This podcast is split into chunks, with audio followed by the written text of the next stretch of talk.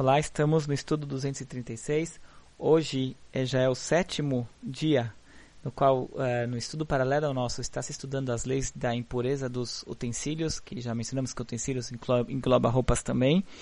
E já que não tem uma mitzvah específica para a impureza dos utensílios, nós, nesses dias, nós estamos repetindo as mitzvot, no qual o Rambam enumerou alguns daqueles elementos causadores de impureza.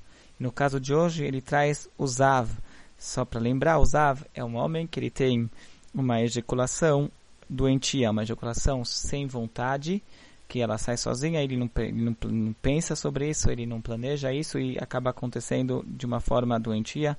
Então isso daqui é o Zav. Ele se torna impuro e ele é uma fonte de impureza porque ele impurifica outros, outras pessoas ou objetos que entrarem em contato com ele.